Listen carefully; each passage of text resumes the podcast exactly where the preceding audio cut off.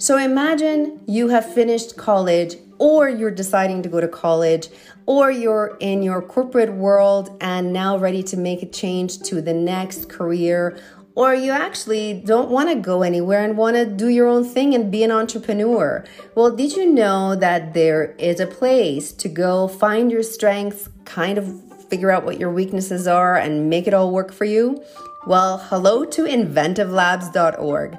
I had a chance to have a really awesome conversation with one of the co founders, Rick Fiery, where he talks about how he successfully was able to lead startups where he encouraged neurodiversity within his teams. He talks about his TEDx story that often is, is talked about as a way of how do we embrace neurodiversity in the workplace. So, all of that is in this jam packed episode. I encourage you to listen to the full episode.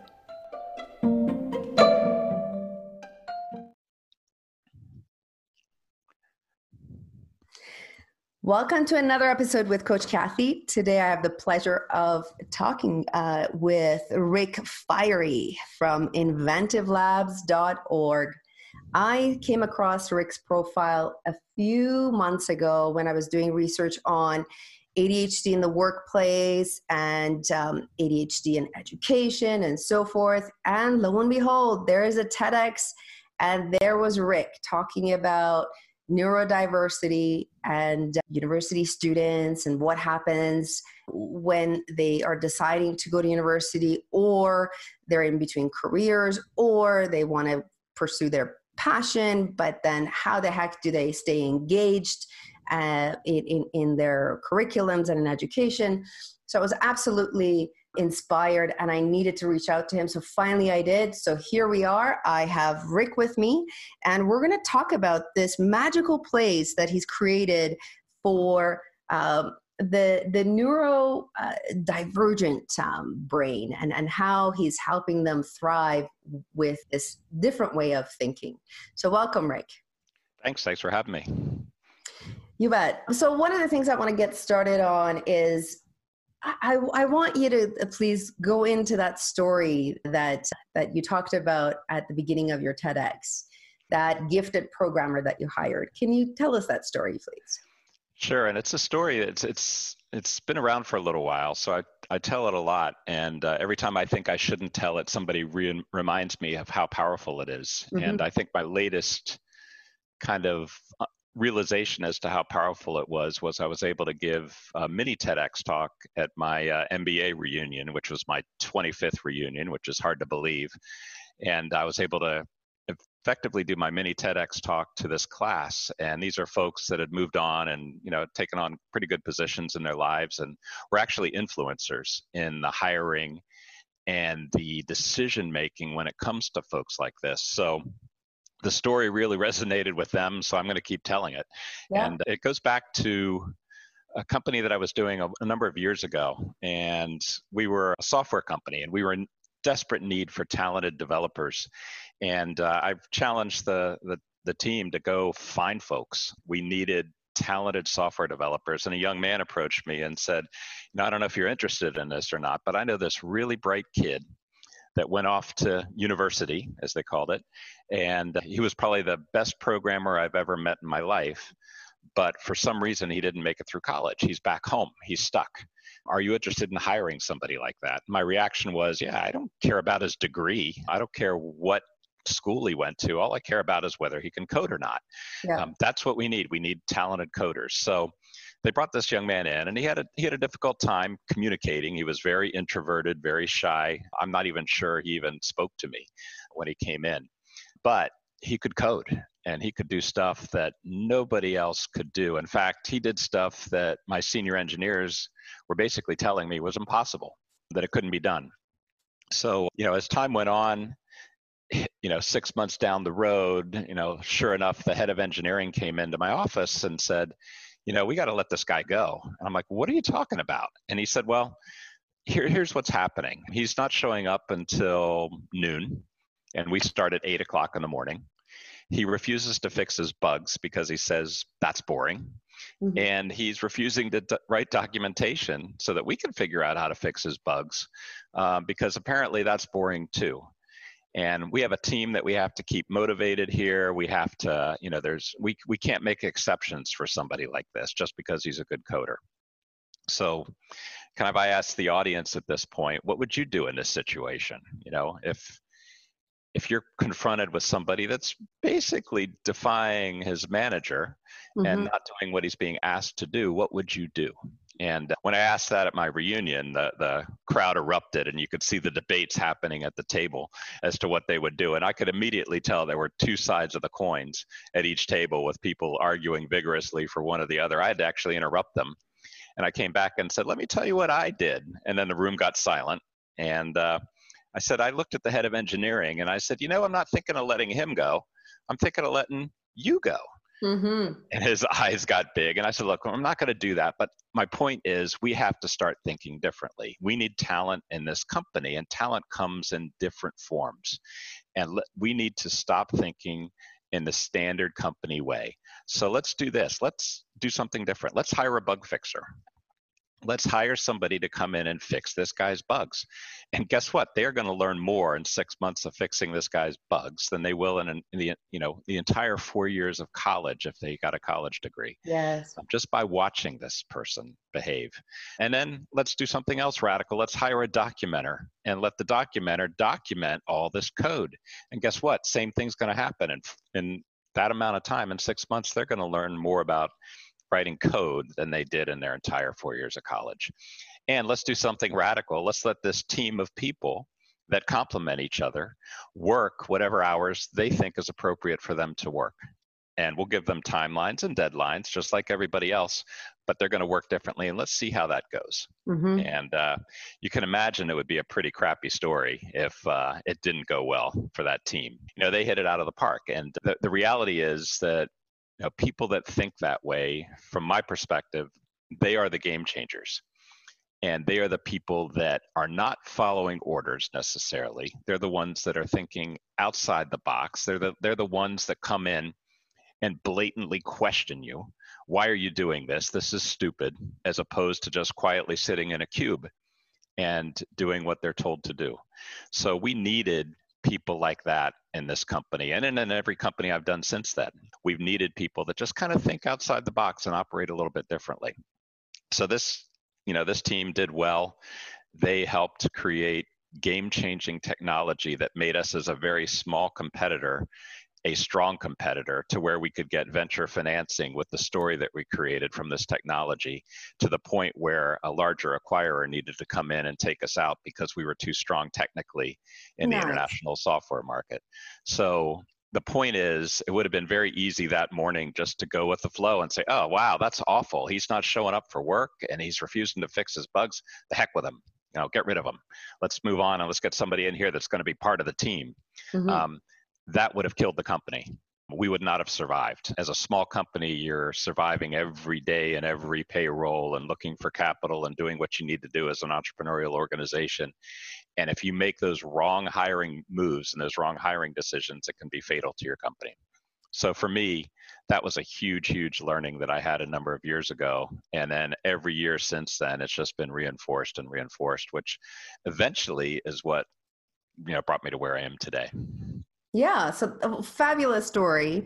I just want to reemphasize a couple of things. You recognized his strengths.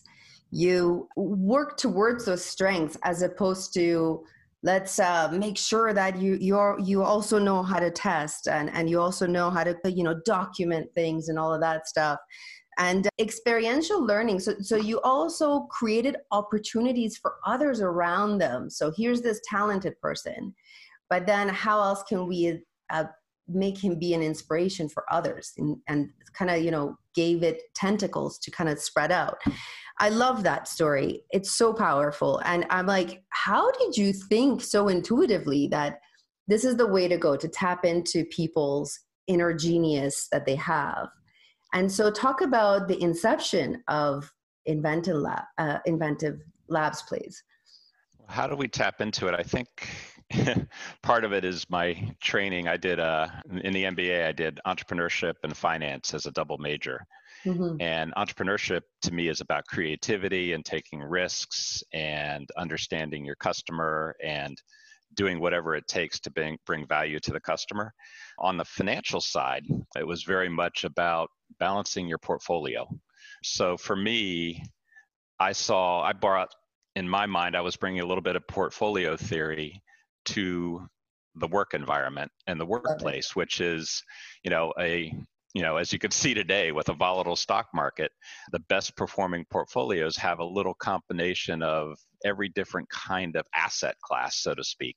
You know, stocks, bonds, cash, gold, you know, whatever it is that you think is appropriate for the time, you find a mix of those things. It's very rare that you have somebody that suggests that you should just be in stocks forever and in in the in the real world. So for me, it was taking kind of that concept of balancing a portfolio and bringing that to a company. Mm-hmm. And the idea of balancing your brain portfolio just made sense to me. You have creative thinkers, you have people that are not creative, you have people that can do accounting, you have people that cannot do accounting, you have people that can fix bugs, you can have people that don't fix bugs. And everybody has strengths and weaknesses. We all have our strengths and weaknesses. I can't do expense reports. I just cannot. and I don't know why, but I cannot do them. And the way I got around that issue is saying, hey, you know, I'm really good at this other stuff. I should spend all my time on that. Can somebody else do my expense reports? Because that's going to take me a day. because I'm so bad at doing it, and it's just so agonizing for me to do. And it, it, it adjusted and, and transformed what I could do. So to me, the whole concept of understanding somebody's strengths and weaknesses and building a portfolio of people in your team that have all those strengths and weaknesses and maximize their value. Uh, it's just like an, a financial portfolio, but it's with people and the way that they think and the way that they operate. So that was kind of formative in my, I guess that's what gave me some of the understanding. That's the one thing that stuck with me on the finance side. Mm-hmm. And in working with people, I could see that there were just so many different flavors of people that all added value to the organization in different ways. And if you could fit those puzzle pieces together to optimize your team, then you become a high performing organization. So when that opportunity came along and I started to see that there were people that just needed to operate differently. We we didn't accommodate for them. Mm-hmm. We put them in I, I don't like that word. mm-hmm. Yeah. We put them in a we put them in a position to maximize their strengths. Thank that's you. not a that's not accommodation. That's maximizing their strengths. And that's what we did.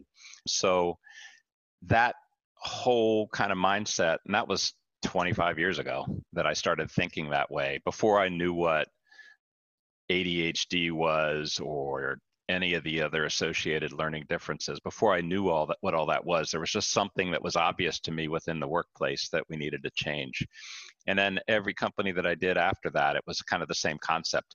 I never looked at what the college degree said or where the mm-hmm. college degree was. I looked at people's experience and i looked them in the eye and talked to them and made decisions based upon their life experiences and not something that was necessarily you know the college degree mark that was ticked off that they did that for four years sometimes you know it's very helpful to hi- hire people from various colleges i don't want to diminish that mm-hmm. but at the same time excluding people from your workplace because they weren't able to finish college. And in a lot of cases, college is not designed for these creative thinkers.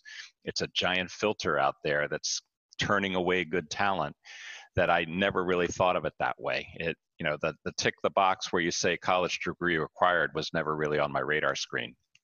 So it, it was that experience plus just trying to do something good that really led to Inventive Labs.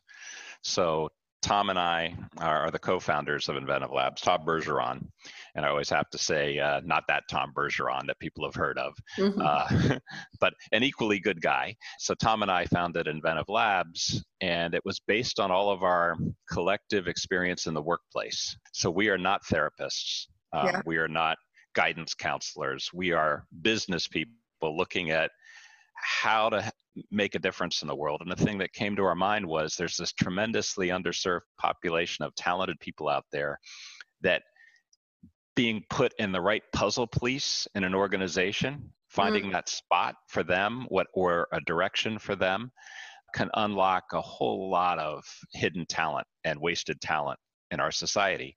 So that kind of concept became our initial vision for inventive labs and the, and the first thing that caught our attention was all the successful entrepreneurs that are out there that have some form of learning difference in fact a lot of them say that's kind of their superpower yeah um, that because they think differently and they think outside the box, they can see the world in a different way and create new value, uh, which is what it takes to be somebody in entrepreneurship. And the, I could go on about that. The TEDx talk, I listed a whole bunch of people that are famous mm-hmm. that have learning differences. I think since then, more people have talked about it openly uh, because it's become a little bit more you know, okay uh, to say those kinds of things. And I talk about those talents and, and how they kind of created their own businesses. But the other thing that we noticed along the way, like good entrepreneurs, is that there's also, in addition to a need to help people maybe create a company, there's also a need to help them find a career path or if they're in college, you know, kind of nail down that degree so that they know why so important through some yeah. of those classes. You know, what's the end game? It's you know, you get to college, and that doesn't mean you've arrived. That means the journey's just begun. Mm-hmm. The end game is what is the career that you're going to aim for after college. And we help people that maybe are stuck or paused or hesitating in college, or maybe quite frankly got kicked out of college because they didn't do well in the core courses. And we help them regroup and reset and aim and figure out where they can find that puzzle piece that they can fit into. Same with people that are just saying, you know, college isn't for me. I'm just not wired to do that. Then we try to figure out what their strengths and weaknesses are in some of our programs and get them guided down a path of, of you know, creating a career in that direction. So Inventive Labs really is um, kind of a culmination of all of our work and life experience and then taking some of that knowledge and helping people that are stuck and looking for a new direction to find their strengths and weaknesses and aim in the right place as opposed to just taking the first thing that comes along but oh that pays more money than that.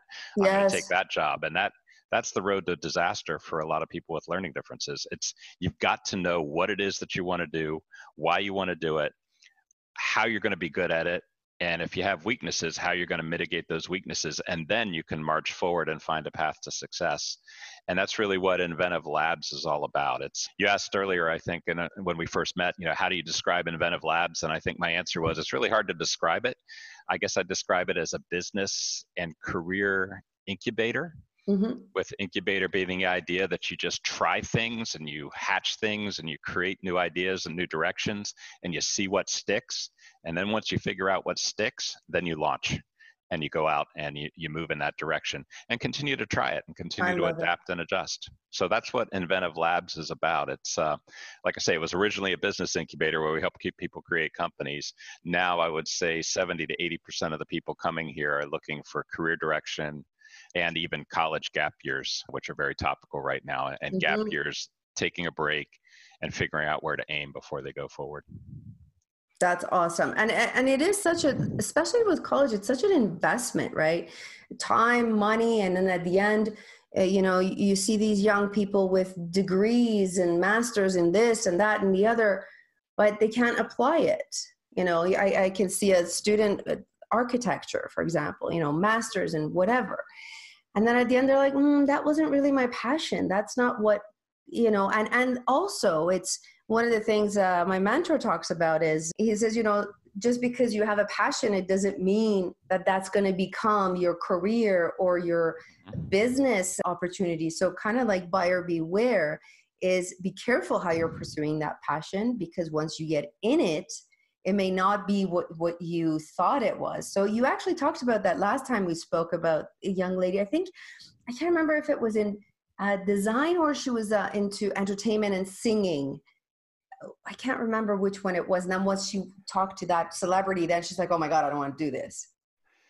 Yeah, I'm trying to think of that exact story. I mean, I do have a, maybe a different story. Sure, give that, me one. That yeah. that applies to that more mm-hmm. directly mm-hmm. is that I think the biggest thing that people need to fully understand before they dive into the commitment of college and all the costs that goes with it is not only you know not just what does the shiny brochure of the career say yeah. like for me it was shiny brochure for mechanical engineering would have been that maybe i could have worked in the aerospace industry so that was mm-hmm. the direction i was going but when i saw what the reality of the day-to-day life of somebody designing a little tiny machine part for 20 years looked like that was not me. And There luckily. I was able to see that beforehand. We've had a lot of people come to our program that were really enthusiastic about physics or biology or just something that they really caught their interest. And then they got into the to the um, college environment and found out that they could not survive in that kind of environment in college. And then we've had people that have actually made it through college that were smart enough from top universities that have come through our programs. And then they got into the work environment and they saw what the day to day was like. So even though they were still passionate about the concept, the work environment for people with learning differences, I say, is way more important than just what the job is than it is for the average person. You know, if the work environment is that you have to be there for Monday morning staff meetings at 8 a.m. to plan the week and you're habitually late, which ADHD folks tend to be, Yeah. and many people with learning differences tend to be, then that is not going to be a good career environment for you, especially if it's non flexible. That's the way the software company, when I started, was thinking. We had 8 a.m. Monday staff meetings, and that Mm. young man in the story didn't show up. So, that kind of inflexible work environment is a real challenge for folks. So, you could get a great degree, but if you have to be there at 8 a.m. every Monday morning for that staff meeting when your mind is not quite in gear yet, Yeah. and you have to function and excel in that kind of environment, it's going to become frustrating. And people get frustrated when they aren't doing well. If you're doing well and you're performing well, you can kind of feel good about your career. But if you always feel like you're behind the power curve in your career, it's going to be a problem. So the big thing for us is understand what the work environment is going to look like before you commit to that long-term degree and that investment. So the story we had a young man that came that finished his four-year degree in computer science, Mhm. got his first job and realized after about 6 months that sitting at a computer for 8 hours a day coding he could not do. Even though he excelled and got good grades and he just could not do it. He left and got into the construction industry and just doing stuff with his hands. But he still had this innate passion for coding and he came to us and we took him through a whole process of evaluating strengths and weaknesses and eventually got him an internship at a company that was doing both physical stuff like mechanical and electrical engineering, um, as well as some computer coding. So he'd spend maybe two hours a day doing coding and eight hours a day crawling underneath a truck and Oh, doing it. mechanical stuff and integrating the two concepts.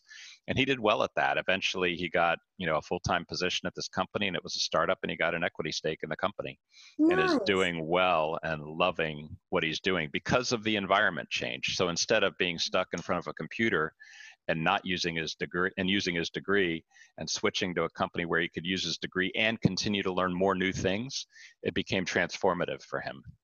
So the big thing is for us, it's everybody, I think, before, you know, if it were my world that I could be king of the world and say Mhm. that, you know, after you turn 18, you don't go running off to college right away. You take a year and you figure out what the career is that you want to take and what that career feels like do job shadowing through mentoring Mhm. you know through internships first Yes. don't get me going on internships that's a whole nother topic we can talk about that if we yes, have time I know. but you but told me. do, do something first and then go to college knowing why you're going to college and why you need to write a paper about Plato's Republic if you're going to be an engineer Mhm. like I was, or Mhm. why you have to do these things, then it becomes much more likely that you're going to be successful at doing it. So I think people, you know, for me, you can't Google your way to a career and a passion. You got to try it. The only way to know if you really, really like something is to try it. Luckily, I was able to try civil engineering while I was in school. And I loved it. And I love being outdoors. And I love Mhm. using a machete to create survey lines and see big equipment build stuff. And then I also like going back to the office to draw it all up and figure out what we were going to do the next day and, and problem solve real time. I got to see that and feel that while I was in school. And I was lucky and I switched majors and went an extra year because of that but not everybody gets that opportunity to touch and feel their career and i think that's crucial and important especially with learning differences and you know i think part of the challenge to companies is if you want to tap into these kinds of folks and these kinds of talents you've got to give them the opportunity to do those things because if you Mhm. can attract them and they can say wow i like working at this company this company fits me mm-hmm. then you're going to as a company you're going to be much more successful than if you are cookie cutter putting in all these filters and only hiring people with college degrees so yeah the, oh man you said a whole bunch in there and i'm like we could talk for hours on this.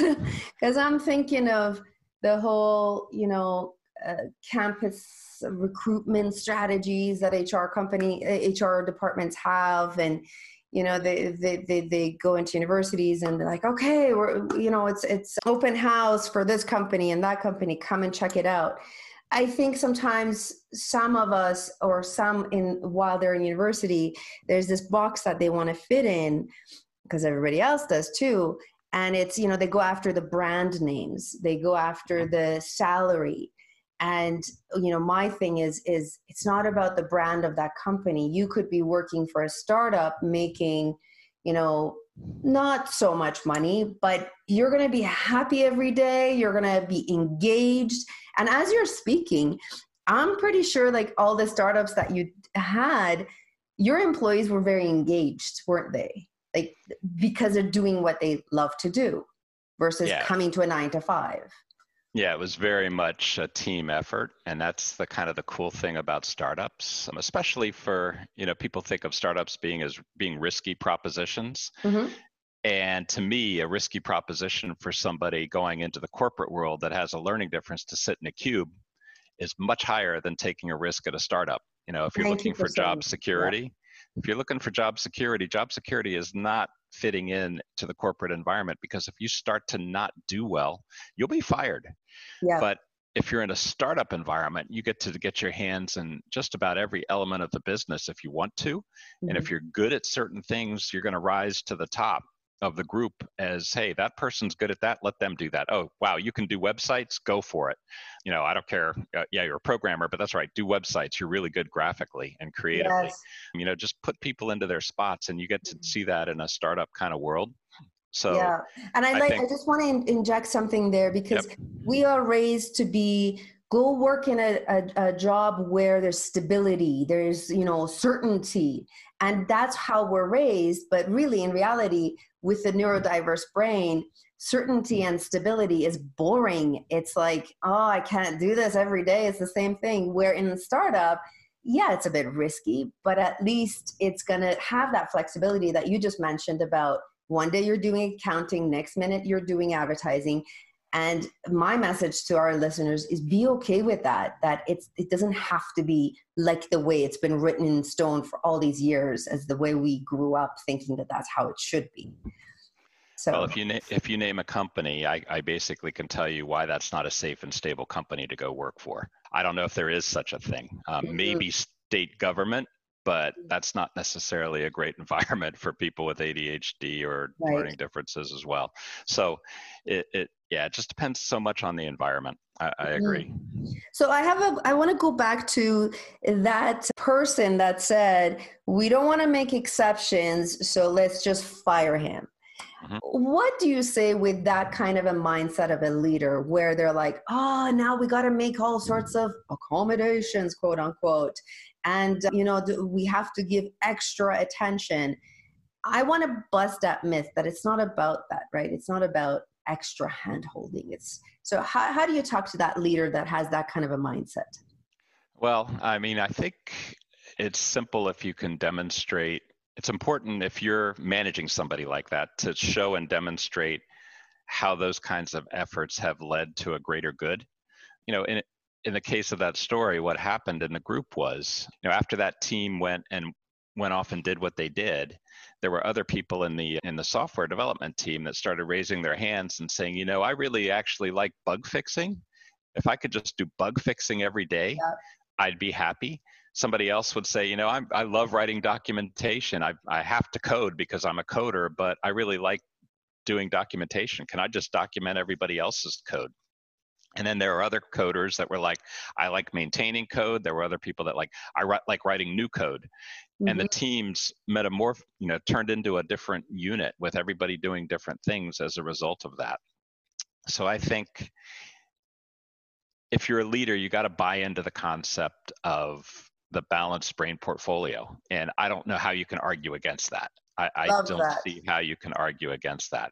And to do that, you've got to try different things. And if you know, if there's anything we've learned in the last six months, is that the standard workplace and standard work environment could be thrown out the window at any time. Thank and, you. And the people that probably could thrive in a different kind of environment got to show up, you know, roll out of bed and show up at a Zoom meeting at 10 a.m.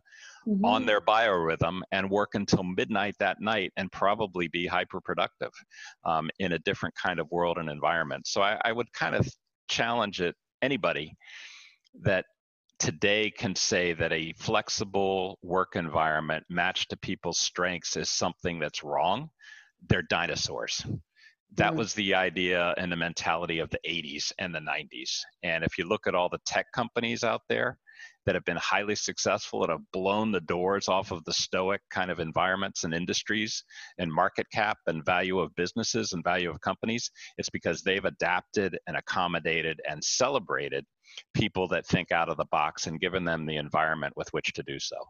So if anyone is pushing against that I'd say they're taking on a dinosaur mentality and there is the chance that unlike me where i didn't fire the guy there's a chance that they could get fired if they don't start changing the way they think. Now that said i know uh, there are some difficulties and there are some things that you have to do from an hr and logistical standpoint but i guarantee you if you start opening up some of those opportunities to people to adjust and flex and do things differently and maybe you know hire people to do things that they're not good at you're going to end up with a happier workforce as a result. It may take some trial and error. There'll be things that work along the way, just like any company, like any startup.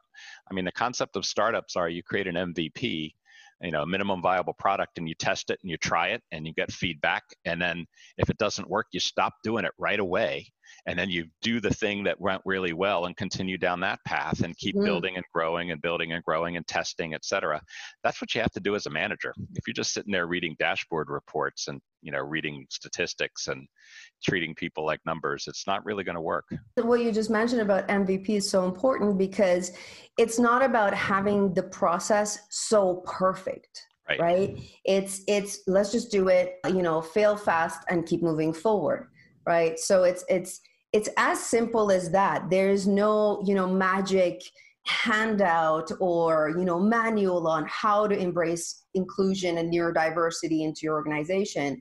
It's just as simple as a simple conversation. Yeah it's just you it's back to the career thing you know you, you can't google your way to a solution and you can't think your way to a solution. You actually got to try it. Yeah. you just got to do it I and love it. If you put into place, um, you know, we're going to do, you know, flexible work hours, and our meeting times during the day are going to be tw- be between 10 and 2, and everyone needs to be there then, so that we know that we can schedule you for a meeting. Try that. If mm-hmm. it doesn't work, okay, then you have a different kind of workforce. That tells you one of two things. Um, either you need to go back to the way it was, or you need to change your workforce and right maybe on. replace some folks with people that can work in that kind of environment.